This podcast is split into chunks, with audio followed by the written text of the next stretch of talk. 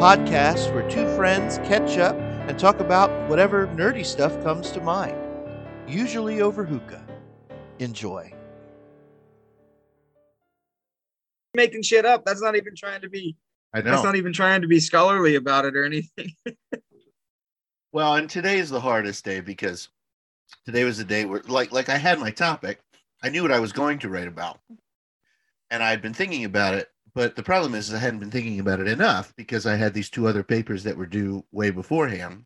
right. So I've been thinking about them, and um, you know, I suppose I could have just started writing the moment my second paper was due on the seventh. But uh, come on, like I wrote two papers, you know, like, like Yeah. I'd like two days off. Um, and so today, most of those like four four and a half hours of me working were basically me just kind of like sitting like this, being like, okay, well, what can I do? You know, how am I going to do? I got an idea now. So like, but now it's just I got to do a little more uh reading just to. And know, that's your last one until January, right? Last one until January. Wow, that's sweet. So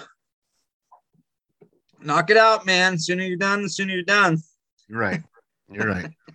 I figure tomorrow I'll I'll shoot to write two thousand words, and that'll make up for a good chunk of it. And because it's just Saturday, it's no big deal. I got to write a sermon yet, but I'll write the sermon quick and not knock the two thousand words out, and then Sunday I'll write uh you know more, and then like I gotta like like I actually am a little flexible because it's Monday and it's due on Tuesday.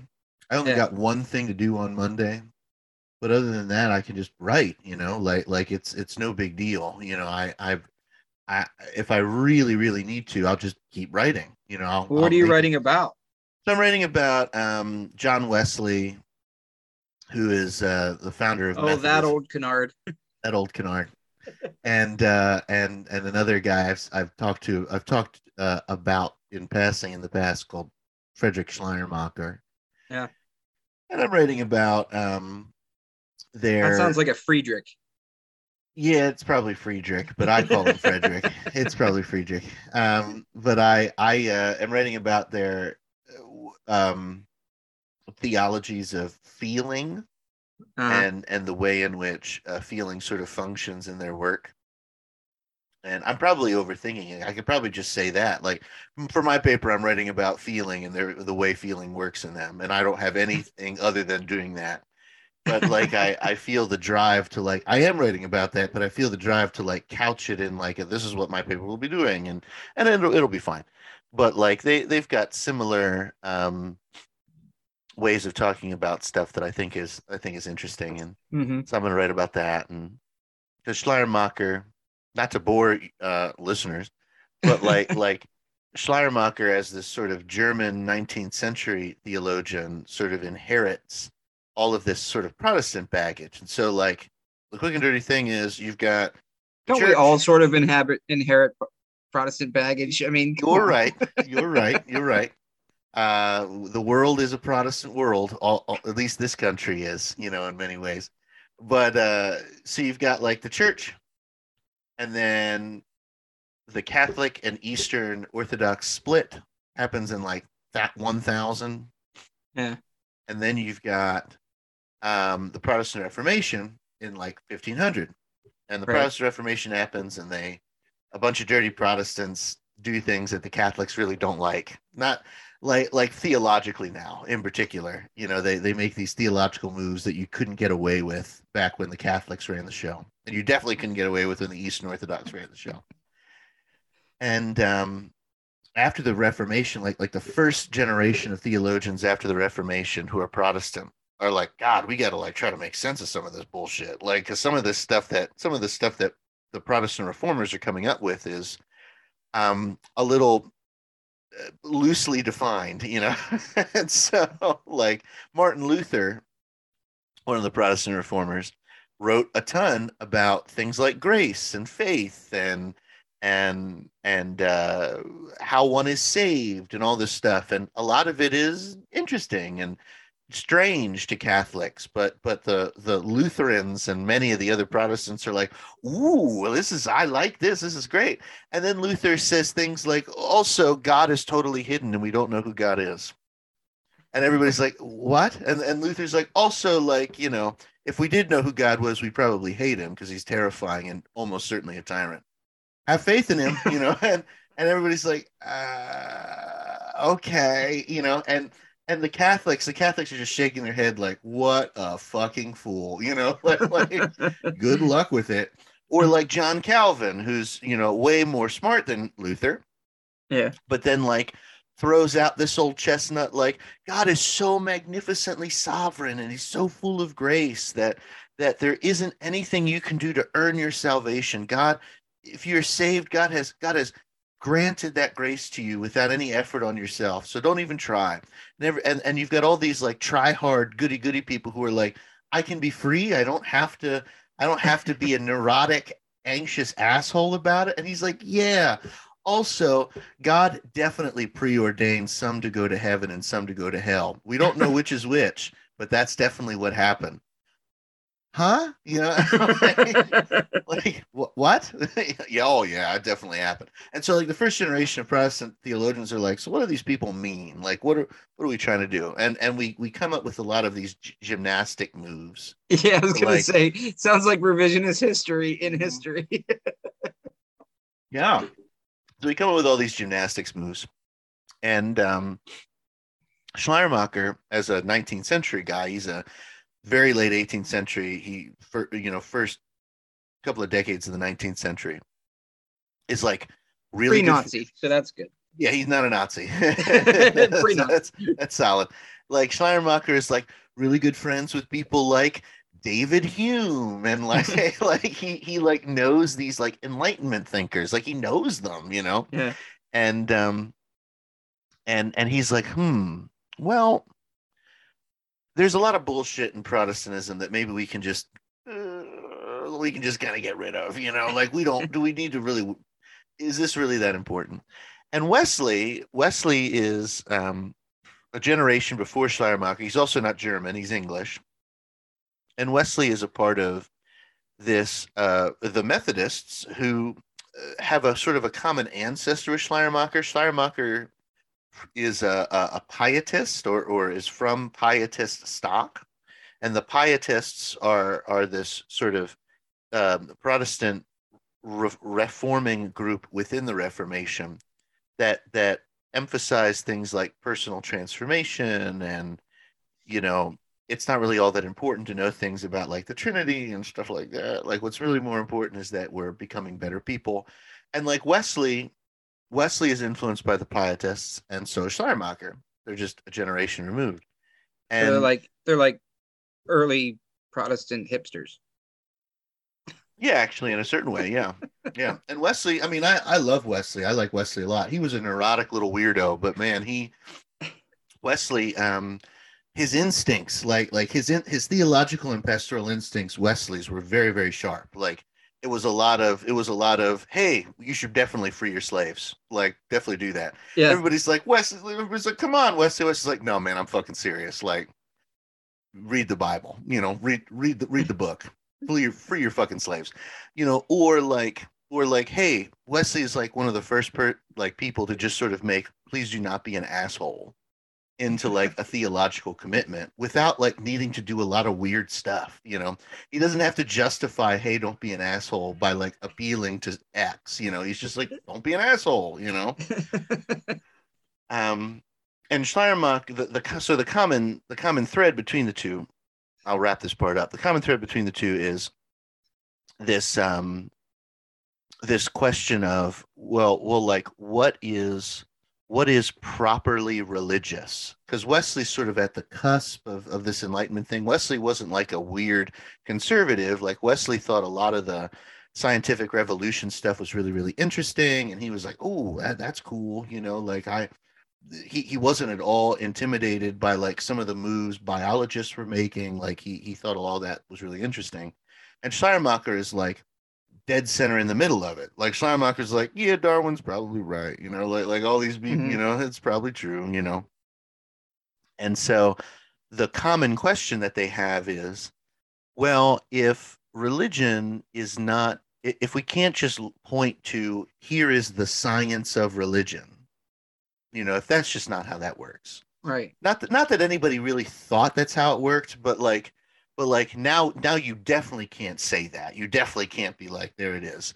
Um, like as the enlightenment is sort of saying well here is here is our place this is where we're conducting knowledge wesley and schleiermacher have a common question which is well okay well where do where do we conduct our knowledge as pastors and theologians and religious people and wesley and schleiermacher both sort of independently come up with this um, affective sort of feeling based experiential language to talk about God and the knowledge of God and and um, uh, religion and all this stuff. Like, um, this is one of the reasons uh, you've known me a while now. Like, this is why I, I often lean on this. It's not that I lean on it all the time, but like, because I like my whole logical arguments as well. But like, I often lean on Wesley just saying uh, it's about it's about your feelings and Mhm. Schleiermacher says that too in very different ways.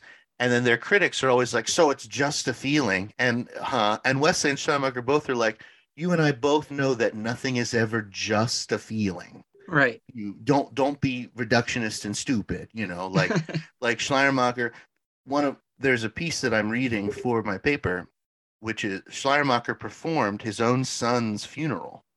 Schleiermacher's eight-year-old son like got sick and died like in his arms and and Oh. Schleiermacher, I know, man. Oh God, you know, the sermon at Nathaniel's graveside is this. This is what the sermon is called, and and it's you know eighteen. I think it's, Nathaniel died eighteen twenty two, eighteen twenty two, and and it's it. Re, Schleiermacher is just it reads so contemporary. It's so modern. There's the the translation is very good, and um you know, Schleiermacher doesn't sit and get real preachy, but but he delivers his funeral eulogy for his son, and it's really gut wrenching, and it's really, it's very good, and you know, and and in it, he he just sort of reminds the the crowd, his all his wife is there, his the rest of their children are there, you know, the Nathaniel's school teacher's there. God, there's this awful moment in the sermon where he's just Schleiermacher is just so grateful to the school marm that has been teaching Nathaniel, you know, like he's like, it's like,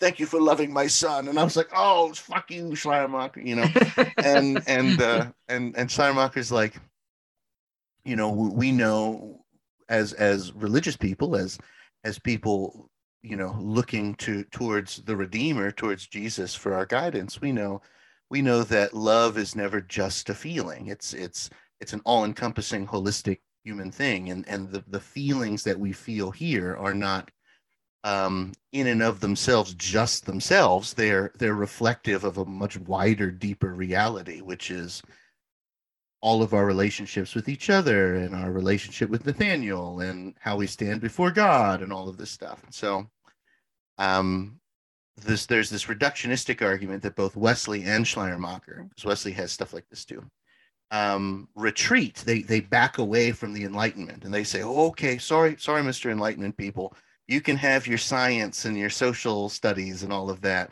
and we'll just we'll just be you know hippies."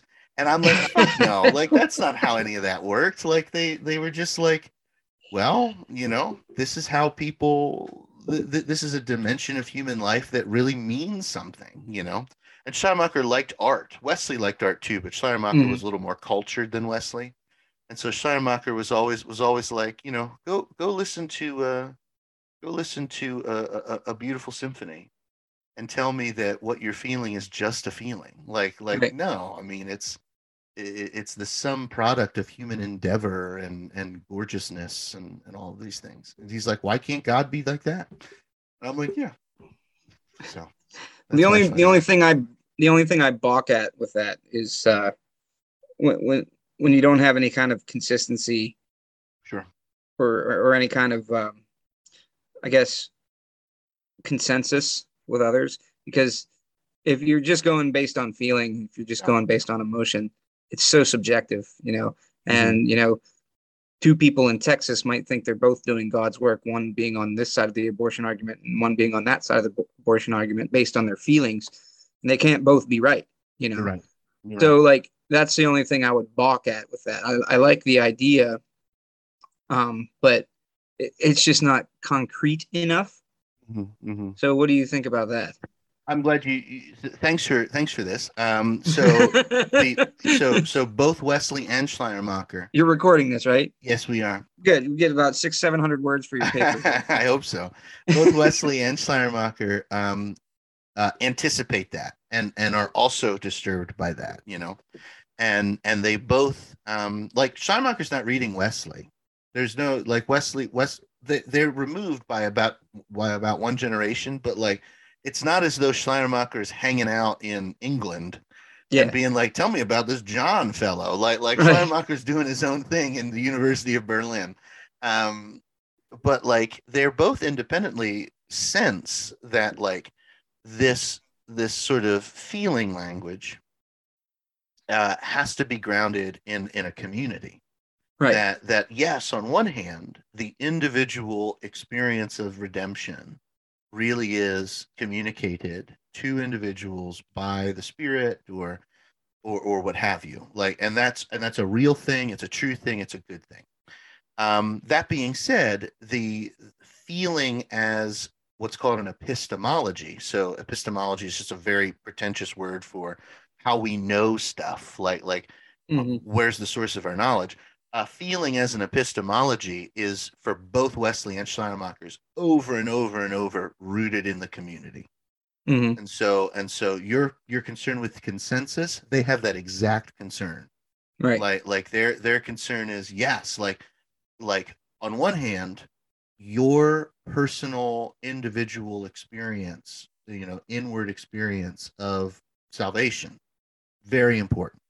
Your yeah, that's all. That's all. All that Zen shit. That's great. You know. yeah yeah Right. they, and, they're like your personal internal experience of the presence of god very important for transformation like like transformation is very good, good and important it's key this is how we become not assholes Mhm. great um the moment you begin to be like god has spoke to me and said x schleiermacher and wesley are like hmm like uh what do you think well if god has spoken to you and said um this is my child whom i love then they'd go great you know like, Yeah. like that is that is a good thing because that is what god says to us when he speaks to us uh, how do we know this? Well, we know this because of a of a really rich matrix of tradition, logic, the scriptures, and the consensus of the church.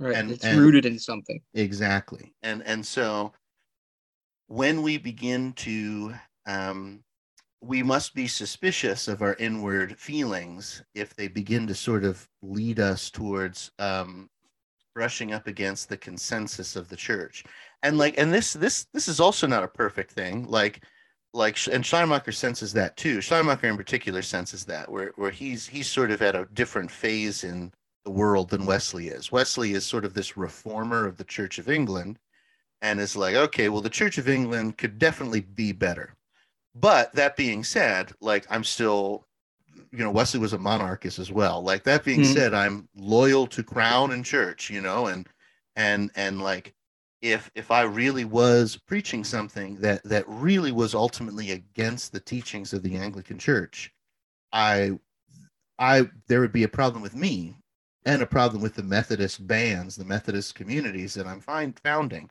But I'm not. I'm preaching a doctrine that's compatible with the with the Anglican Church um, in these ways for Schleiermacher, there's a sense in which the Enlightenment has made the the the consensus of the church a little trickier, and so it, and instead it, it becomes um, uh, uh, it's not that it becomes looser.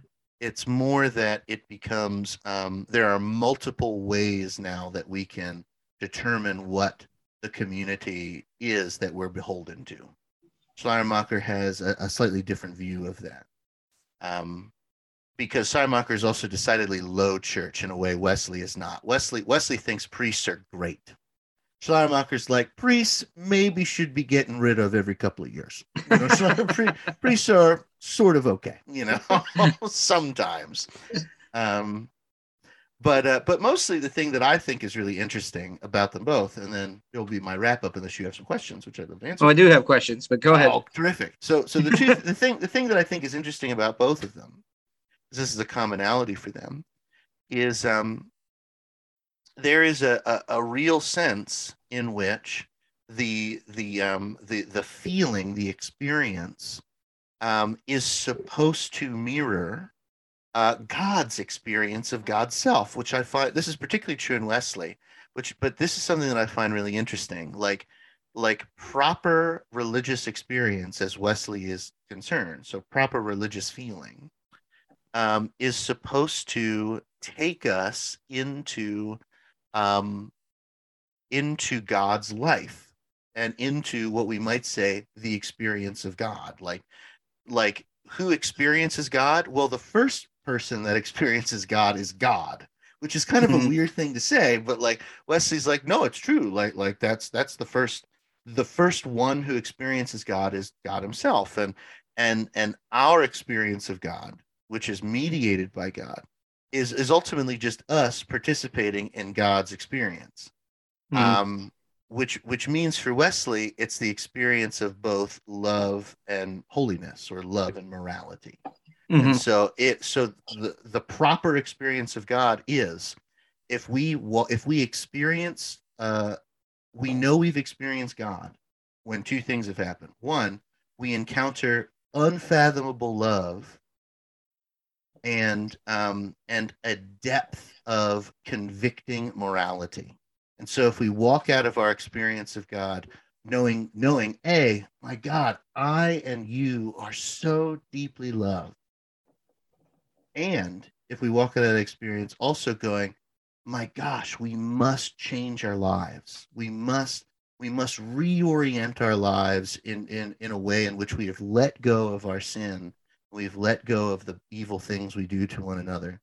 Um, those two things have to happen at the same time. If you if you in other words wesley really mistrusts like speaking in tongues. Like wesley was like "Mm, no no no no no no you know or Wesley Wesley mistrusts like oracles, like I've encountered God, and Wesley's like "Mm, maybe not. Um, Schleiermacher does a similar thing. Like for Schleiermacher, the root feeling that the proper root feeling is dependence. If we if we enter in, if we feel God, the feeling of God is a feeling of absolute dependence. It's a feeling of us realizing and and and a sort of a gratitude that comes forth in us of of just how radically dependent we are on God. And then that dep- that feeling of dependence then inculcates our um, piety or our our our life, our, our religious life before God. And so why do I feed the hungry eh, for, for Schleiermacher? The Christian feeds the hungry for they because God feeds them. Right. You know, the Christian, why does the Christian visit those in prison? The Christian visits those in prison because they are radically dependent on God and they know it. And and that they themselves are not autonomous beings. And so to treat themselves as autonomous beings and then to say to other people who are in need, no, no, no, no, no. Pull yourself up by your bootstraps, fucker. You know, like like is is the wrong thing in the world. Like like for Schleiermacher, no, no, no. The feeling of absolute dependence sort of inculcates the whole entirety of the Christian life, and it's and and I I find those visions to be really uh, helpful. Right.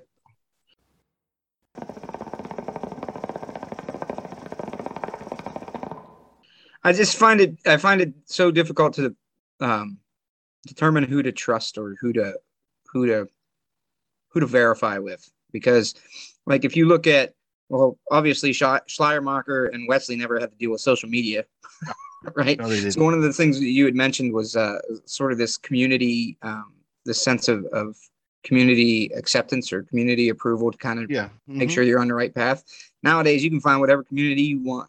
You You're right. find a community that's going to back up whatever it is you think. You know, the Westboro Baptist Church will tell you that God hates fags. You know, they there there are communities out there that will embrace whatever crazy notion you have. So that that complicates things. Um, you look at things in the Scripture where you know, it talks about you know taking care of your slaves or obeying your obeying slaves should obey their masters, and obviously that's not correct. You Right. know, so because slavery shouldn't exist in the first place, but it's in the scripture. So like, where do you where do you draw the line? How do you know that you're on the right path? Now, I, I think it's kind of like the the Supreme Court definition of pornography. You know, I, I'll know it when I see it. Yeah, yeah, yeah.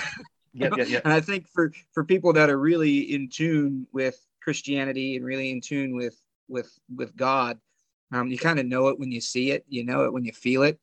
But uh, it's just so uh, me being such a doubtful person, you know, uh, it's it's kind of hard to um, be able to trust that feeling because there's so many other factors involved and so many other uh, acquaintances one can make and so many other sources one can draw from so many other so many other communities one can be supported by that you can pretty much justify just about anything. And uh, that's what that's what's that's what's so um, harrowing about the, th- the the whole thing to me i mean I, I don't think that like schleiermacher and and wesley are talking about you know um specific um sort of specific issues or specific specific political issues or political or, or, or things like that. I think they're talking more on a spiritual level. But I mean, it's when when when one talks about religion or one talks about one's faith, it's hard to distinguish between the two. I agree. No, I really do. I really do. I mean, you know, I agree about that last part. Yeah. That's, that's the center ultimately of, of what I'm studying and what I'm interested in. But um, I I actually I actually think your your doubt is serving you very well. I think it always does, but I think your doubt is serving you really well with this because this turn to community is something that Christian theologians have been doing for a while in in one form or another. Um, but this turn to community has been a popular thing among contemporary theologians, at least for the last maybe 35, 40 years. And um, and I think it is not working anymore for the, Yeah. the exact reasons Yeah. that you've brought up. Um, I think that Wesley's vision compared to Schleiermacher uh, is has a little bit more um, potential in our day and age, and that's only because Wesley had in mind the kind of a cultivation of small communities. Like part of Wesley's uh, strategy for for like church renewal was not to plant churches, um, but instead to sort of renew congregations by cultivating uh, what he called bands, Methodist Mhm. bands, and and basically the whole idea was um, uh, folks in communities, so like folks in like your surround immediate surrounding town, Right. um, would would cultivate um, intentional sort of holy community together. Um, and I think that I think that Well, that makes sense. I mean, it's a lot harder to hate somebody that you know. I Yeah, mean, you're right, you're You can you can hate somebody that you know, but I mean, to to really like, I mean, it, it, it's much much easier to to point the finger at and blame or or whatever somebody else, some some other, some random other, than it is like Joe across the street. You know, you're right, you're right. that's a good way to to start is to, to build those communities. I completely agree, and and so I think that Wesley's vision has some potential in our day and age, like to to even take, because I think Wesley's vision could even work in the internet model too, right? Like you can still Right. cultivate, you know, kind certain kinds of intentional community, um, small intentional community through using the internet, and and and you could you can do things like that. But I think by and large, the um, the way the social social media is working makes the turn makes the contemporary turn to community the turn to community that we've done in the last 35 years um, not as effective the reason why we turned to community in the last 35 years is because of the, the question of authority. And so when we because because increasingly biblical fundamentalists even though it feels like they're proliferating they're not. Like increasingly they're being moved to the margins. You know the the belief in a biblical fundamentalism the belief that says if it's in the bible that's your authority. That is an increasingly marginalized position and has always been a marginalized position but we now now because of those people we can't non-fundamentalists can't just say well what about the bible as a source of authority because then everybody's like no that's not that's not going to work you know Yeah. and so we go yeah, you're right. The Bible on its own is not working. Well, what And about I think reason? that the the Go for it. the, yeah the position of those of those sorts of sort of fringe mentalities they're they're not as popular and they're not as widespread as most people would be led to believe because when you get into the online echo chamber you find other like-minded individuals. We always seem to amplify the most extremist views. We you know the not the the the the farthest out there the flat earthers are the ones that are going to make the news because they're interesting and we can all get together and laugh at them which is in a mm-hmm. community of itself in a way you sitting around laughing at flat earthers. But like the point is like the, there there's not as many out there as one would think but we we hear all these arguments much more loudly. I mean it used to be you know if you if you held uh, racist or sexist or or whatever kind of beliefs you kept that shit like under the table. That's why Klan meetings were secret you know? And now we can march march down charles and down in uh downtown charleston with our freaking tiki torches like That's because it's Yeah. been able to be amplified even though i don't think it's any more wide, widespread and like you said it may it may actually be diminishing Mhm. No, you're. I think you're right. I think. I think that's exactly right. Um, the the turn to community then is is sort of the churches or or these our church theologians' way of kind of rooting and making sense of things like how do we read the Bible? What counts as tradition? What counts as experience? Well, like the turn to community helps us know that. Yeah, sure, maybe, but I actually think it's a little, even a little more complicated than that because you know communities don't just spring from nothing. Communities also spring from a whole host of um, ways of understanding the world, ways of reading the Bible, ways of, of reasoning. So, like, even reason is not just sort of it doesn't just sort of exist, right? Like we don't we don't have access to universal reason. I think some things are totally I know. I think I think that some things are totally unreasonable. Right. But like all you have to do is sit for, you know, 5 seconds with I don't know, Tucker Carlson, which I wouldn't recommend. And and and you realize that that you're in can't you're engaging with somebody who who even if he himself is is disingenuous is trying to present himself as a reasonable thinker. Like Right. like be reasonable with me. And then he spouts bullshit. Well that's a kind of logic. Like like yeah we can say this this is totally absurd. It's totally ridiculous for these reasons. But like it's it's not a um the people who espouse it wouldn't say it's it's a kind of sort of gut emotionalism even though that's exactly what it is. Um well that's because their community says it's not you know their Right. community says this is reason. And and perhaps the belief that all human beings especially poor people are people maybe that's gut emotionalism huh? Lefties you know like like and so we the turn to community i agree with you i think has sort of failed us and so i think that um for me i've i'm i've gotten away from it i- i- in my own writing where i'm like i just don't know if it works. Like i can't say the methodist church thinks this because well the methodist church thinks a million things. Yeah. You know like like the, i can't say the catholics think this because it's been proven especially it's always been that way. All, all denominations have dissenters but it's but it's especially now the case that like we have radical dissenters all over the place we have american catholic bishops saying wouldn't it be great if the pope were catholic i'm like it's the fucking pope he's the most catholic you, you know what is wrong with you yeah you know and, and I'm sure that those dissents have always been there. It's just we didn't hear them before. You know, they were they were not publicized. They were not popular opinion, and they were not they were not as accessible to everyone to get those opinions. Yeah. Yeah, and I, I think it really does skew our our uh, our mentality because when we we have this notion that things are so much more prolific than they really are, and they're they're really not that prolific. no i don't think they are. I don't think they are. And that's okay. It's I'm it's kind of comfortable a it makes me feel better about things when I think about it that way. You know, I'm like, oh my god, look at all the terrible nastiness in the world, or or on six o'clock news or whatever, and I have to remind myself, well, it's not really that common. You know, I'm only hearing about it because it's uncommon. You know, if it was if it was normal, it wouldn't be news. You're right. You're right. You're right. Um, I think that's exactly correct.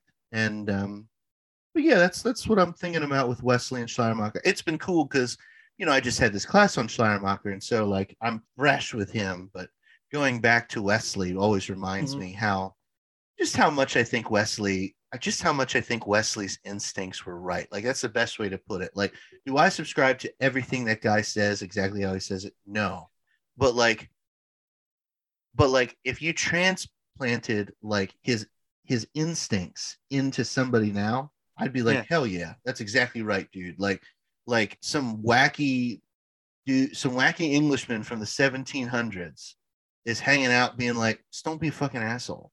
Um, like you know, it doesn't about- sound like that hard of a concept that, either, you know? really. You know, like like or or like you know mr wesley yes. Like how do you approve of these these people drinking wine? He's like yeah. It's like, I care. Like come on brother. Like like what is wrong with you? You know and then like and then the other sort of theological nerdiness right? Like that, that i think he's i think he's right about you know? Well, you know, I think that the theological nerdiness, at least for me anyway, is one of those things that really does add credibility to a viewpoint, right? Because I, I, being an inquisitive mind that I have, you know, if you believe something, if you if you espouse something, I want to know what your reasoning is, and if you can't back that up, I'm going to tune you out awful quick, you know. So, so that's part of the verification process for me, you know. Uh, Sure. so that's scholarly intellectualism that kind of knowledge of the tradition knowledge of history knowledge of the philosophy and being able to articulate it is extremely important and to me anyway it is um, not not everyone feels that way but um yeah well i don't understand those people i don't understand those people at all but but, i mean i yeah. think that's one of the first steps in in that sort of verification process when we when we cross the line between you know following a scripture following an emotion and we we come to our own sort of experience with god a lot of it for me um c- can be verified in a way by talking to scholars about it because people have thought about this before i'm not the first person to come up with these ideas Yeah. you know and to have a rational conversation is is more productive towards my own spiritual journey Yeah. than than to just absorb what my community is saying or to you know observe what you know some pundit or somebody is saying it it, it, it helps me kind of think through it so you know that's why i like these kind of conversations I love it. I love these things with you and with anybody, but especially with you because your questions are always really good and and your and and like your instincts are great. Like that's one of the reasons why that's one of the reasons why you're my friend and I like you. But like it's also one of the reasons why I get along with and and think your your questions are so good because because you can sense how uh, a viewpoint can go off the rails really fast yeah. Um, and then you can also sense if it's explained to you in a way that like like you said that that has some kind of weight behind it that you can understand like you can then also sense how it is an effective viewpoint. Like you can be Right. like even though it can go off the rails here i actually do see its merit. I see Right. why it's presented that way.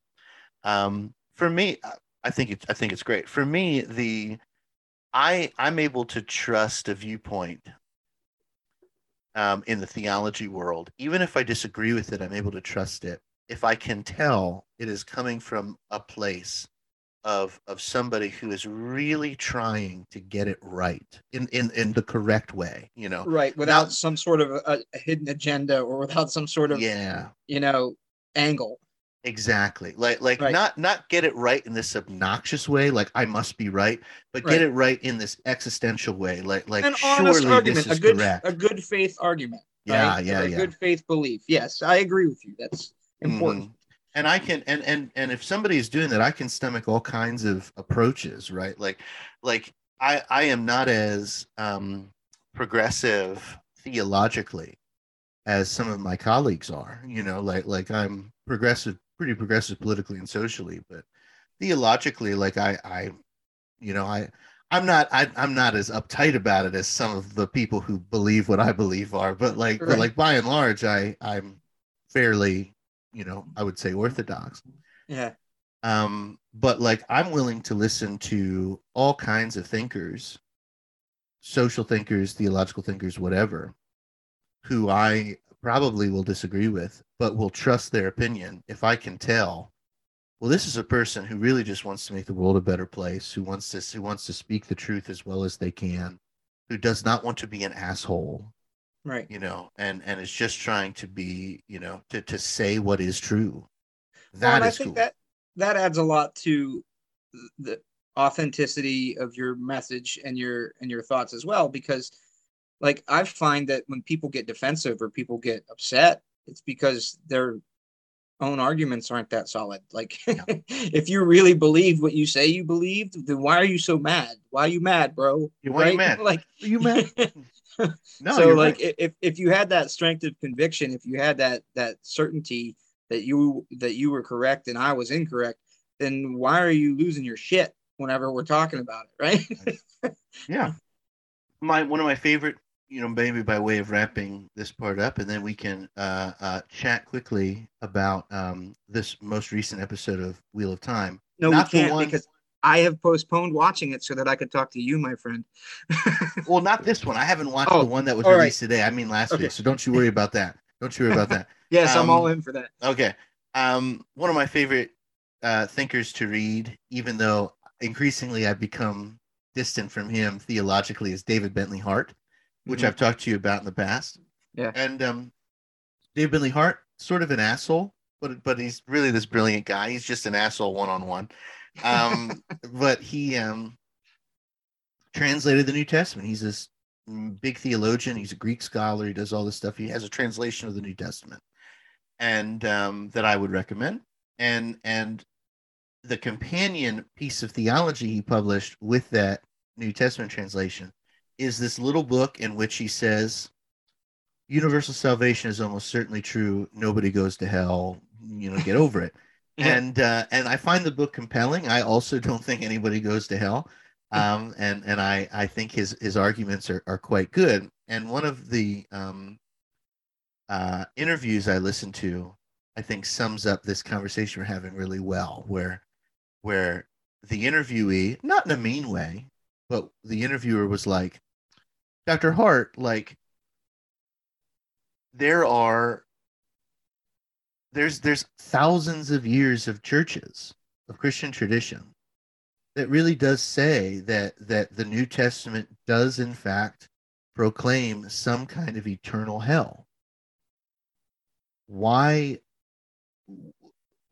why is your interpretation correct? Like, like Mhm. you know, you're it feels like it's coming out of nowhere. And David Bentley Hart's like, well, first of all, like as I say in the book and as we say over and over, Christian universalism has been a thread in the church since the beginning. Like there's there's people and very smart people in every age of the church who were like, yeah, nobody goes to hell. You know, like like so we'll start with that. By the way, including Schleiermacher. Schleiermacher did not think anybody goes to hell. Yeah. But uh, Wesley did, unfortunately. But yeah, I, I don't I can't say much about Yeah, that. you can't knock them all out of the Yeah, park, right? they're not it's not home run every time, Wesley um, but like David Hart's like, so first of all, no, the church has not unilaterally said hell is real and many of us are going there. Um, two, the New Testament definitely does not say that there is an eternal hell. Mhm. I translated it. It's not there. You know, like, like I'm sorry to tell you, it's not there. Um, uh, and and then third, and I think this is this is sort of a key component for me. Third, he's like, even if it did say there was an eternal hell, fuck it. Like- like, you know, it's wrong to believe that, and and it would also be wrong if God did that. yeah. And so fuck that. Like like Yeah. there's we we already know that. Like there's lots and he's and David Hart's like there's lots of things in the Bible that we all know are wrong. We all know Yeah. that. You know why? It's because we don't do them. You know, we don't do them or talk about them or demand that they're inscribed in law. We talk about that at, at Kerwinsville when we when when the, the the topic of LGBTQ folks always would come up. Yeah. The five texts about LGBTQ you know, stuff in the Bible that people cite, the clobber verses that Yeah. people are like, this is why being gay is bad. Almost every one of them do not say being gay is bad. Instead, they say things like murder the gays, rip them apart, throw them in prison. Like nobody's doing that. Nobody's advocating for that. So we know we know that that's wrong. We know that when the Bible says things like "Don't mix your fabrics or we'll fucking kill you," you we know that that's incorrect. Right. We know it. We know it. When the Bible assumes the Earth is flat, most of the world knows that's not true. Like the where Earth, where does it do that? it is it, now that gets tricky. Like like that's that's a. th- Does the Bible say the Earth is flat? No. The Bible assumes a you know the the ancient Hebrew cosmology of how the world looked, and so the ancient Hebrews believed that the Earth was ultimately a um, sort of sort of like a snow globe, Yeah. basically. You know, they they lived on the flat part, and then it it was ensconced with the firmament. You know, Right. and so and so there are certain poetic moments in like Psalms, and there's also um, scholars when when when the uh, when they're reading things like the history books of the scriptures or certain other things like some of the um, time illusions and the geographic illusions and and things like that only could could work based on this like way of viewing cosmology Right. um, and some of like the euphemisms that are used like like basically just reflect that like they they do not have in mind a round you know magellan going around Right. the earth like like that's not that's not what's there Right. um so so we know that's wrong like there there are things in the bible we know are wrong and um and we interpret them through these other lenses that are not biblical lenses some of them are actually we interpret them like jesus does you know we interpret jesus jesus breaks all kinds of old testament laws and it just goes yeah, i don't give a shit that Yeah. i'm breaking them you know because of these reasons and Yeah. so like that attitude that like even if the bible did say this that is not a good enough reason for me Well, you know is correct the the question is, you know, whether or not you believe in the infallibility of the Bible, which, like, I don't know where that authority originally came from, but like, uh, anything written by people is going to have errors in it, Yeah, you course. know. And the Bible was, I'm sorry to say, the Bible was written by people. Exactly. exactly.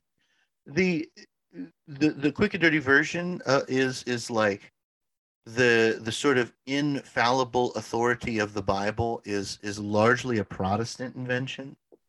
Um, Martin Luther ter- coins a term called sola scriptura, so scripture alone. That's not a that's not necessarily a biblical literalism of Martin Luther. That's Martin Luther sort of trying to differentiate himself from the Catholics, where where he's he's like he's like you guys have your rituals and your traditions and your popes. Well, we have the Bible, you know. Right. and, and now Martin Luther is not a literalist, but like that's sort of what he means by sola scriptura. But every time it seems to come up that the of the the authority of the Bible, the uh, the unquestioned authority of the Bible, it seems to be in an effort to quash an argument. Right. It seems to be a, a, a dominant move. It seems to be a power play, uh, which doesn't really jibe with the themes in the Bible You're when you're talking about the the will of God. Like it's not about domination; it's about servitude. It's Mhm. not. it's, Mhm. so it seems in, in direct opposition to the message in the text. Whenever you're saying, "Well, this is the ultimate authority," and all you're doing it is to kind of drop the mic on someone. You're right. You're right. I I think that to me that's always a red flag. The moment you're you're you're working with a Christian or somebody who's who's talking about this stuff, and they really care about where you're deriving your authority. Yeah. Uh, friend, you know, usually when I hear that, I'm like, friend. First of all, you, you're envisioning that you and that we're in this weird comp- competitive fight It's not a like court. like we're, we're Right. not we're not here to we're, we're not here to try to one up each other if i win the argument quote unquote i don't get your wife at the end of it like like it's all fine like there there is no we're not we're not in political competition here like where I derive my authority. I'm just talking to you about what I think is true. Like like there Right. there is no there's none of that. Like um that's always a bad sign to me. You know, from whence does your authority come? And like and lots of people talk like that. That's not just a conservative, you know, or progressive thing. Like like people from all sides of and all and all facets of Christianity uh care way too much about authority. And I and I sit there and I go, "Ah, whatever. You know, every theologian worth their salt, conservative or liberal, progressive, liberationist, anything, of course uses the Bible as a source of insight. Like like, like every one of them do. But insight is different than authority, You're right. right? Insight. You're right. I mean, I want to know your sources. I want to know the reasons why you think the way you think, or the the reasons why you're espousing the position that you're espousing. But I don't need you to like try to dominate me with like this this ace card that Yeah. that can't be questioned, that can't be, you know, that can't be argued against, or, or you know, there is no there is no hard and fast, you know, ace card that you that one can. And as soon as one tries to pull that, that that's when I start tuning out. You know, so Yeah. it's really important that you can articulate your views and articulate your reasons for your views without um, trying to quash the argument. I agree. I agree. You would do great in seminary. I always say that. I try to tell everybody to go to seminary now. Go to seminary. You know, it's fun. Why not? Um, it's great. No, I There's too many. There's too many oaths. That's what I'm. Many afraid. oaths. no, you go to. you, on, like like you don't have to be a pastor. You just go to seminary, get your your theology degree, and well, you like, know, if I get an extra hundred and twenty thousand dollars or whatever it costs to go, maybe I'll check it out. We yeah, just saying, just saying. Do you want to um? We'll do another Wheel of Time bonus content. Let let's let's wrap up this, right and then we'll go into the bonus content. Friends, thanks for listening. It's been an episode of Hookah Chats with Matt and Ethan. We will see you next time.